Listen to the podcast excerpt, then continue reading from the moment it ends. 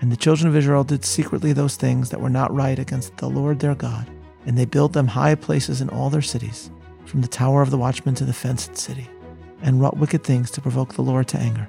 Therefore the Lord was very angry with Israel and removed them out of his sight. There was none left but the tribe of Judah only. Welcome to Bible 365, episode 115 Pictures from the Past. I'm Meir Soloveichik.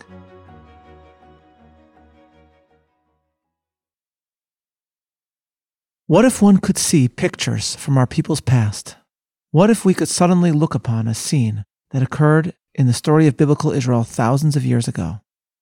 It is in London that we can look upon one of the most terrible moments in our history and experience something that is, I believe, simultaneously saddening and also a source of inspiration. The next king to reign in northern Israel is Yehu's grandson, Yeravam II. Like Yeravam I, this king is also wicked, but he led a successful military campaign against Israel's enemies, another sign of the providential grace of God when Israel does not deserve that protection. Yeravam II is followed by his son Zachariah, who, as predicted, is the fourth and last king to reign from Yehu's dynasty. 2 Kings chapter 15 verse 8. In the thirty and eighth year of Azariah king of Yehuda did Zechariah the son of Yeravam, reign over Israel in Samaria six months. And he did that which was evil in the sight of the Lord, as his fathers had done. He departed not from the sins of Yeravam the son of Nevat, who made Israel to sin. And Shallum, the son of Yavish, conspired against him, and smote him before the people, and slew him, and reigned in his stead. And the rest of the acts of Zechariah, behold, they are written in the book of the Chronicles of the kings of Israel. This was the word of the Lord which he spoke unto Jehu, saying, Thy sons shall sit on the throne of Israel unto the fourth generation. And so it came to pass. With the end of Yehu's dynasty at the hands of Shallum, what follows is terrible king after terrible king.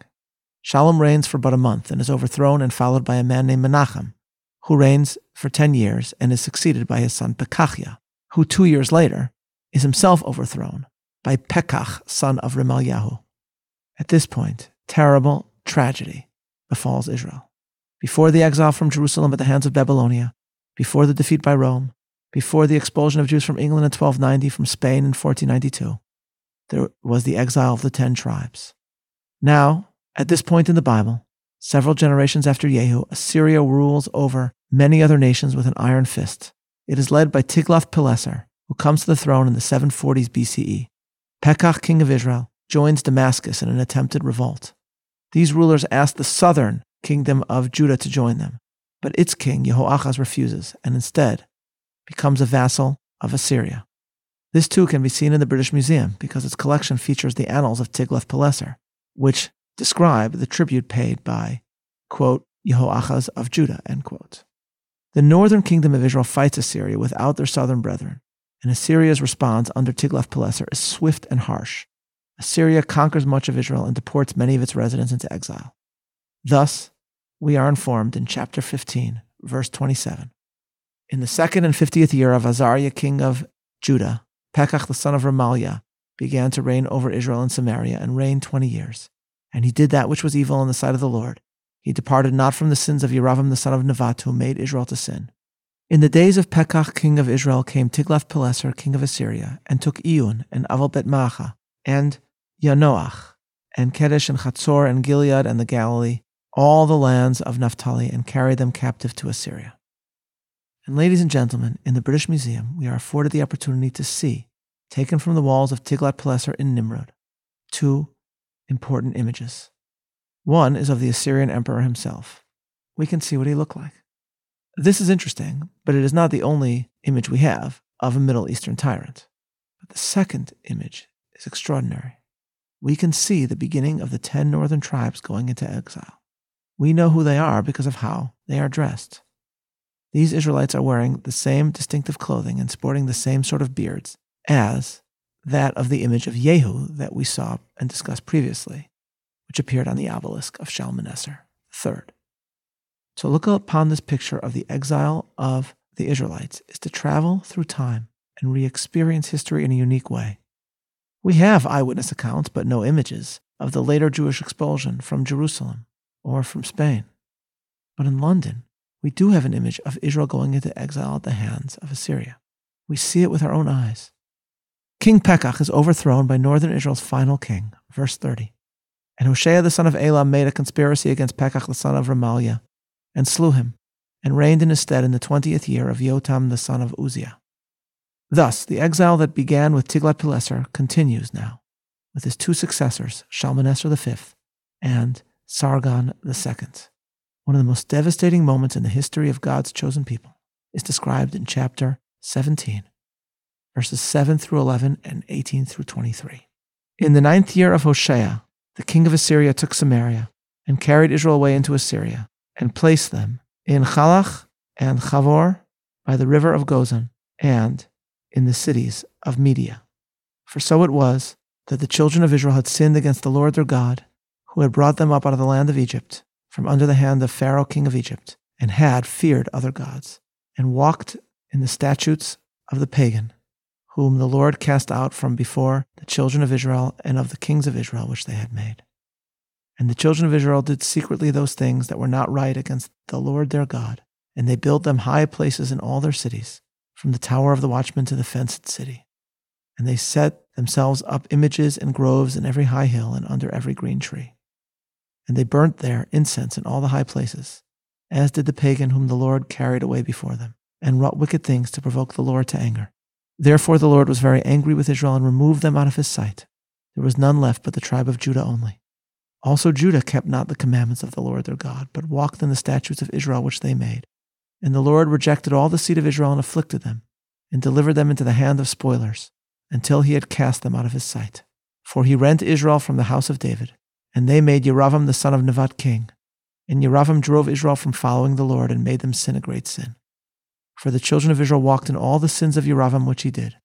They departed not from them, until the Lord removed Israel out of his sight, as he had said by all his servants the prophets.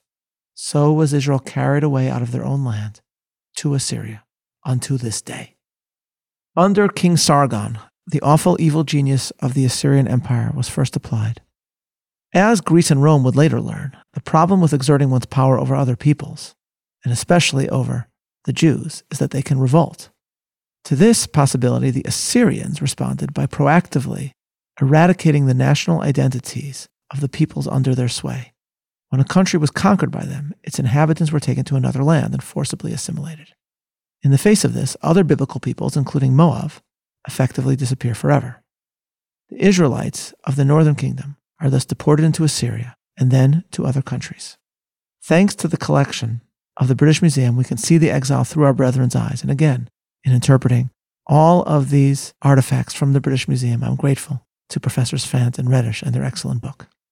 The gates of Sargon's capital were guarded by enormous stone mythical creatures known as Lamassu, oxen with human heads, staggering sculptural achievements. Today, these Lamassu guard the doors of the Assyrian exhibit in the museum.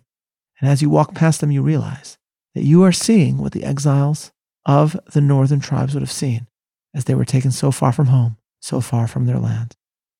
As the Bible describes, the ten tribes are lost, assimilated, lose their Israelite identity. So devastating a moment is this in Jewish memory that legends begin to grow about a secret location where these tribes were hiding, forever protected by a Sabbath observant river known as the Sambatyon, which ravages and rages for six days a week.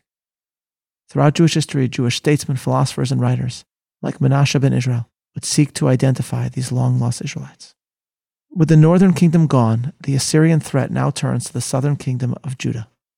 If you wish to have a sense of the might of the monarchs of Assyria, we can look to an incredible archaeological discovery just recently reported describing the attack of Assyria on the Judean city of Lachish.